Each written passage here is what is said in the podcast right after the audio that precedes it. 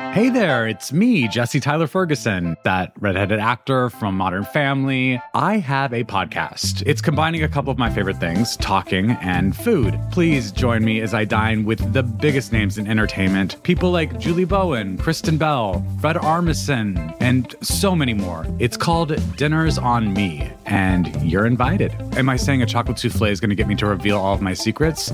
Yeah, I am. Listen now wherever you get your podcasts. Big news from Sunday has rocked the impeachment world this week. Details of former National Security Advisor John Bolton's unpublished book manuscript became public. These details suggested that Bolton could provide firsthand evidence that President Trump directly tried to deny security assistance to Ukraine until Ukraine announced investigations into Trump's political opponents, including Joe and Hunter Biden. That assertion from Bolton's book has renewed the call by Democrats for witnesses in Trump's Senate impeachment trial. And yet, that interaction between Trump and Bolton, though potentially the most explosive, wasn't the only chat alleged in the leaked details of Bolton's book. Another was a key interaction between Bolton and Attorney General William Barr, shortly after Trump's now infamous call with Ukrainian President Vladimir Zelensky. In this episode, we want to focus on that conversation, what the purported exchange between Bolton and Barr might tell us about the Attorney General's role in Ukraine related events, where it leaves a Justice Department designed to maintain independence from the president and uphold the rule of law, and of course, what it all means for Trump's impeachment trial. This is Can He Do That, a podcast that explores the powers and limitations of the American presidency and what happens when branches of government collide. I'm Allison Michaels.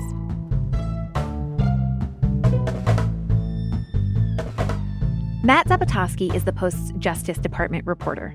I asked him to come back on the show and answer some questions for me about that Barr Bolton conversation.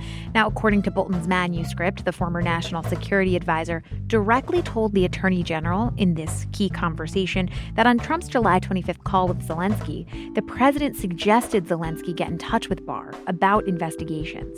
Matt unpacked these complicated details for me, but first I asked him to explain what this week's early reporting has uncovered out of Bolton's book. Yeah, so in August, by Bolton's account, Bolton is talking to the president, and again, by Bolton's account, the White House disputes this the president directly ties this aid that is being withheld from Ukraine to investigations that he wants, particularly investigations of the Bidens. That's really remarkable because kind of the core of President Trump's defense at the impeachment trial is there was no quid pro quo. These things weren't tied. But now we have Bolton offering what he says is a firsthand account of the president saying, look, we're not releasing that aid until I get my investigation. So that's potentially a, a witness account of an interaction between the president and John Bolton. Yeah, correct. We've heard from all these witnesses who said certainly that was their impression, like that was clear to them what was happening, but they never heard President Trump himself say that. We have this July phone call between President Trump and the president of Ukraine, but he doesn't directly tie aid to investigations that he wants. He brings up these investigations that he wants, but doesn't ever say, oh, and I'm not giving you any money unless you do these. But here we have Bolton saying, no, the president told me that directly. I'm not giving up this aid until I get the investigations that I want. And you say the White House disputes this. What argument have Trump's lawyers made against Bolton's assertions? So, one, President Trump has said it's just not true. He's accused Bolton of trying to sell books. And largely at the impeachment trial, w- the White House has avoided getting into this. However, Alan Dershowitz did say, uh, sort of addressing this head on, even if this were true, it doesn't constitute an impeachable offense. So they kind of have a two pronged strategy. A, it's not true. B, if it is true, who cares? What about the fact that this allegation was made in a version of John Bolton's memoir? Does that affect the legitimacy of the claim? So the White House is definitely using that to attack the legitimacy of the claim. They're saying, look, this is a guy who's just trying to sell books. He's made this up to sell books. And, you know, I think you can fairly look at what Bolton has done throughout this process and raise some questions. He was asked to testify by the House. He ultimately didn't do that. It was only kind of as the Senate trial was about to to ramp up that he said, Oh, I would be willing to testify before the Senate. Of course, that body is Republican controlled. There's a chance he will never be called. It does feel, in some respects, like he's trying to have his cake and eat it too. And now we have these leaks from his book, which clearly would help him sell the book, though I think those in the publishing world would say, well, it's not like the book is going to be released imminently. This isn't particularly helpful for him. And, and you know, his camp claims, look, we're not behind any of this. But uh, the short answer to your question is yes, that Republicans are using the way this is coming out to attack the veracity of what Bolton is claiming. Okay, so that's the Bolton Trump piece of this. But there's another piece of the story, which is where I really want to focus much of our conversation. In his book, Bolton also claims to have told Attorney General William Barr that Barr's name had come up in the July 25th phone call between Trump and Ukrainian President Vladimir Zelensky, that now famous phone call. What do we know about how Bolton describes that exchange? Bolton claims that either in late July or early August, after the Trump Zelensky phone call, the July phone call occurs, that he calls up Barr and essentially says, Look, you need to look out for Rudy Giuliani. He's doing some weird stuff related to Ukraine. And oh, by the way, there was this call between President Trump and President Zelensky where President Trump brought up your name. That was the big explosive revelation when the transcript of the call was released. There had been a lot of reporting on the transcript of the call of President Trump pressing President Zelensky for investigations of the Bidens. But what we didn't know before the transcript was released that President Trump actually said on the call, talk to my attorney general, talk to Bill Barr. So now we have Bolton kind of notably saying, and I told Barr that. I told Barr that his name came up in the call. That is in contrast to what Barr has said through a spokesperson about how he learned about the call. And it's raised a lot of questions for the Justice Department and the Attorney General. So, just to clarify, what did Barr say he knew or didn't know about that call? So, when they released the transcript, Barr, through a spokesperson, put out a statement, and the spokesperson essentially said, We learned about this, Barr learned about this weeks after the call had occurred. And it was only in the context of the matter kind of coming to the Justice Department as a criminal referral. This came to the Justice Department in kind of a weird way. There had been some angst circulating in the intelligence community about this call. We know now that this whistleblower was contemplating drafting a complaint. The CIA general counsel tells a Justice Department official that this has occurred. The Justice Department official comes over and reads a transcript of the call. This is all in mid August now. And Barr's claim has always been that's when he learned. So a couple weeks after. And then the Justice Department has to assess whether a crime is committed on that call. Around this same time, the whistleblower complaint is then filed. So this would be moving up the timeline a few more weeks, sort of Barr learning in closer to real time that this call had occurred. And it raises questions. Well, if you learned in early August why didn't the Justice Department really move on this until the middle of August? You know, what what sort of was going on there? At this point, has our reporting confirmed whether Barr and Bolton did in fact have this phone call that Bolton claims and what the two talked about? They did have a call. Our reporting on both sides can confirm that, both from Justice Department officials and from Bolton's side. And there's one aspect of the call that is sort of confirmed on both both sides, and that is that Bolton complained about Rudy And what he was doing in Ukraine. He's kind of running this shadow diplomacy, trying to get the ambassador ousted, trying to gin up at least announcements about investigation. So we know that Bolton complained about Rudy Giuliani. But then this is where the two sides diverge. Bolton claims that he told the attorney general about this July phone call between President Trump and President Zelensky, where the attorney general's name is mentioned. Justice Department officials, the Justice Department spokesman says, by Barr's account, that's not true. Bolton did not bring up that July phone call. That Barr, as the Justice Department has said previously, learned about this a couple weeks later when it kind of makes its way over to the department to consider it as a possible crime. Does it matter significantly to the impeachment trial at this point when Barr knew about the July 25th phone call? I think it does matter. I mean, one, it raises questions for Barr. You know, if it is true that you knew right after this call occurred, what did you do about it? Why didn't you move any quicker? But it, uh, the dispute also kind of matters for the impeachment trial, right? I think one thing lawmakers are going to have to assess is the credibility of John Bolton if he's ever called to testify or if they're sort of allowed or they decide to consider this manuscript as evidence. And Barr and Bolton being out of step is another factor for them to consider.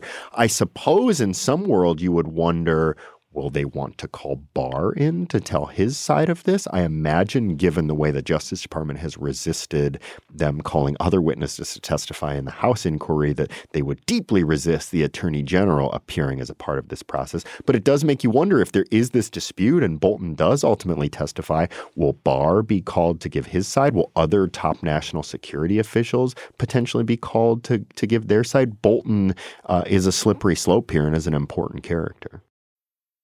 I'm Alex Schwartz. I'm Naomi Fry. I'm Vinson Cunningham, and this is Critics at Large, a New Yorker podcast for the culturally curious. Each week, we're going to talk about a big idea that's showing up across the cultural landscape, and we'll trace it through all the mediums we love books, movies, television, music, art. And I always want to talk about celebrity gossip, too. Of course. We hope you'll join us for new episodes each Thursday.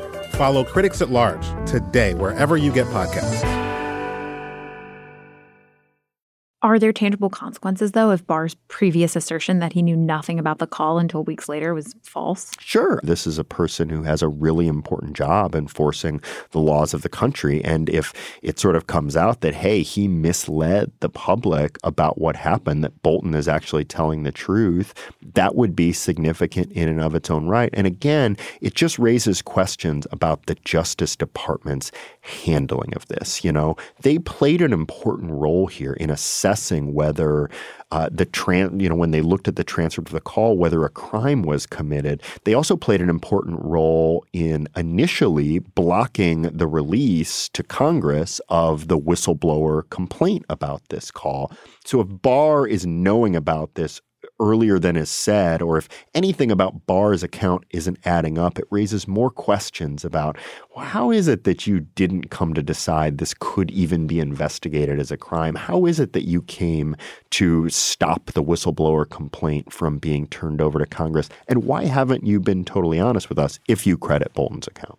Right. And do the actions that Barr and the Justice Department have taken that you just cited imply that the Attorney General has a clear position on some of these matters, like a clear mm-hmm. position on what Congress should have access to in the impeachment trial? Yeah. So the Justice Department has not been shy about defending their position that, in their view, Congress should not have gotten this whistleblower complaint in the first place. Their view is that they, the Justice Department, properly treated this as a criminal referral and decided that they couldn't even investigate it as a crime. But I do think all of this comes into impeachment in an important way. It's sort of what lawmakers, what senators are trying to do now is assessing whether this is a high crime or misdemeanor worthy of removing the president. And the Justice Department's role in hiding what occurred here or minimizing what occurred here might be an important aspect to, to what's on some lawmakers' mind.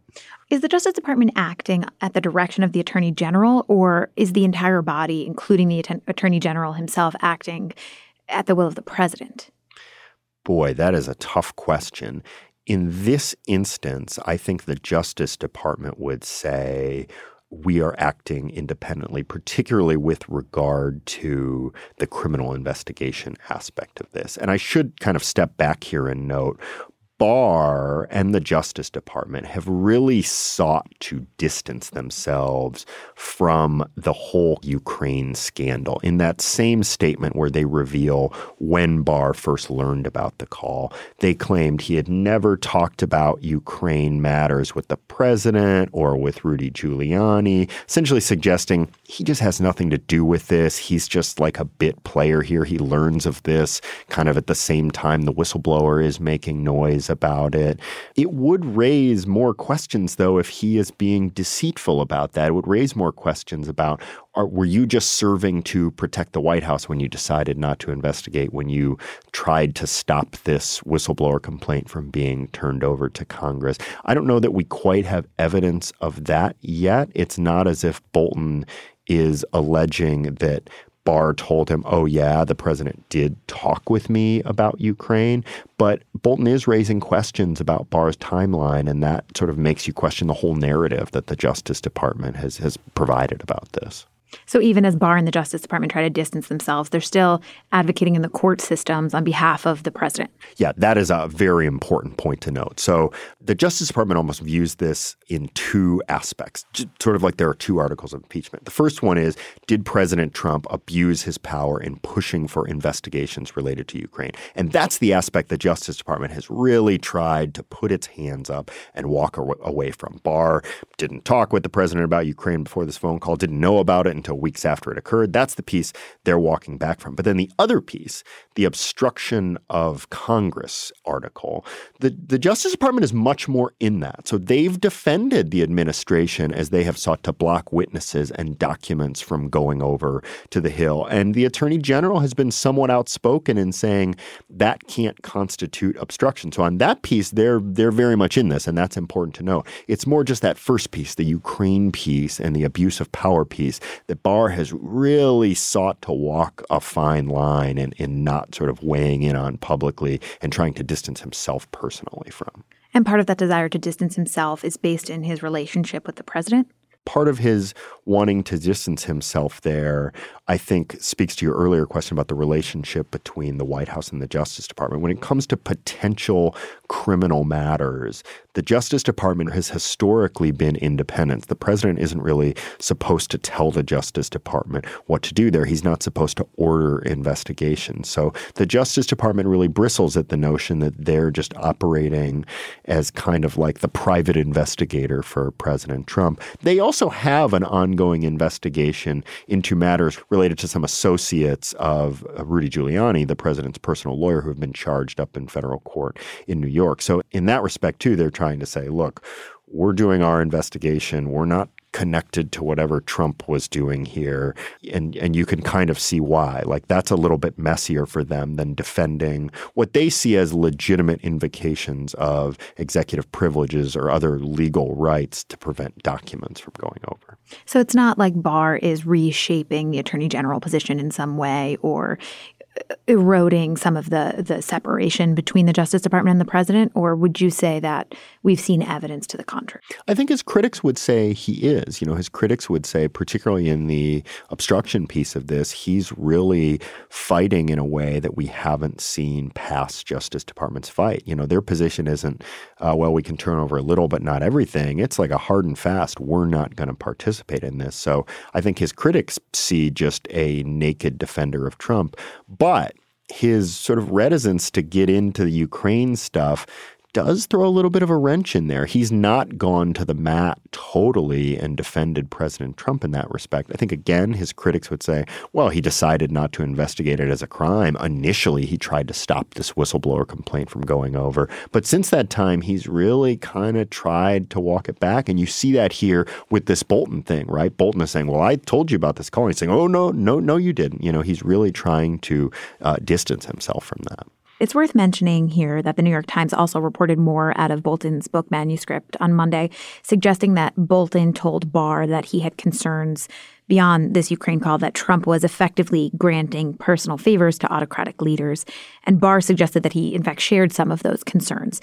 How would this purported conversation put Barr in a difficult position today? Well, this one is really interesting too because they're talking about, and I'll note that Barr disputes this again, um, but by Bolton's account, they're talking about Trump doing favors for kind of autocratic leaders, and Barr, by Bolton's account, complaining, look, yeah, this is also like hurting the public's perception of some investigations we have ongoing related to Turkey and China. So that would suggest Barr is kind of venting about President Trump with Bolton. Now, again, Barr disputes this. He says, look, if that really is what Bolton has written, and Barr claims he hasn't read the book, then he's attributing to me his own views. I don't agree with that. In this instance, Barr is saying, look, I'm not being critical of President Trump here. And it has real life implications for the Justice Department in this respect. The Justice Department had ongoing or has ongoing cases, and Barr, by Bolton's account, is complaining that's kind of complicating those. I would note that the two cases that could be at issue there, which is, was this investigation into a Chinese telecommunications firm called ZTE and this other investigation having to do with Halk Bank, a Turkish bank, those did seem to proceed unimpeded, like charges were filed, settlements were reached. It's not like President Trump's relationship with the leaders of those countries did at the end of the day seem to have an impact on those cases. But Barr, by Bolton's account, was concerned that public perception would be that it would. And, and that's important to the Justice Department. All right, Matt, last question for you.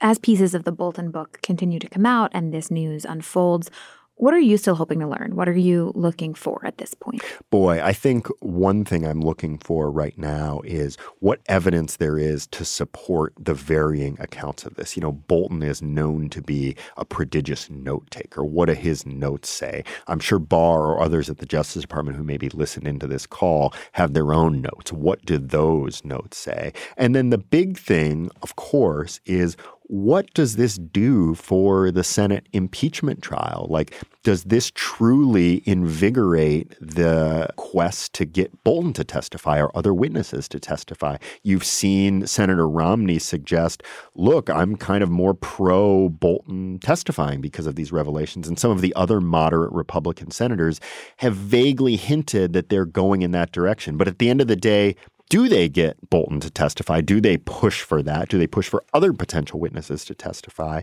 And then finally, and what does that all mean? If Bolton comes in and shares his story, I imagine, frankly, the White House would uh, try some legal maneuver to block that. But if he did come in and share his story, would that actually change what everyone thinks the outcome is going to be, which is acquittal? That, of course, is the most interesting question. But there are a lot of steps before that that I guess I'm more interested in in the near term. And I'm sure we'll be covering all of those steps here. Thank you so much for your time, Matt. Thank you.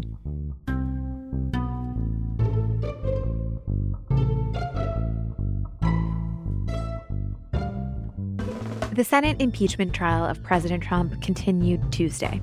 We'll keep you updated here with continuing deep dives on the major news and presidential power themes that emerge from the trial. For morning briefings on all that happened in the Senate the day before, tune into another one of the Post's politics podcasts, The Daily 202's Big Idea with James Hohmann. For daily takeaways and major moments from the Senate impeachment trial, listen to the Post's daily news podcast, Post Reports. Or, if you'd prefer it all in one place, subscribe to the Post's Impeachment Updates podcast feed, where you'll get the latest impeachment news from all three shows Can He Do That, Post Reports, and the Daily 202's Big Idea. Subscribe wherever you listen to podcasts. Can He Do That is a team effort here at The Post. It's produced by the fitness enthusiast Carol Alderman with help from Ariel Plotnick, design help from Kat Rudell Brooks, logo art from Loren Boglio, and theme music by Ted Muldoon.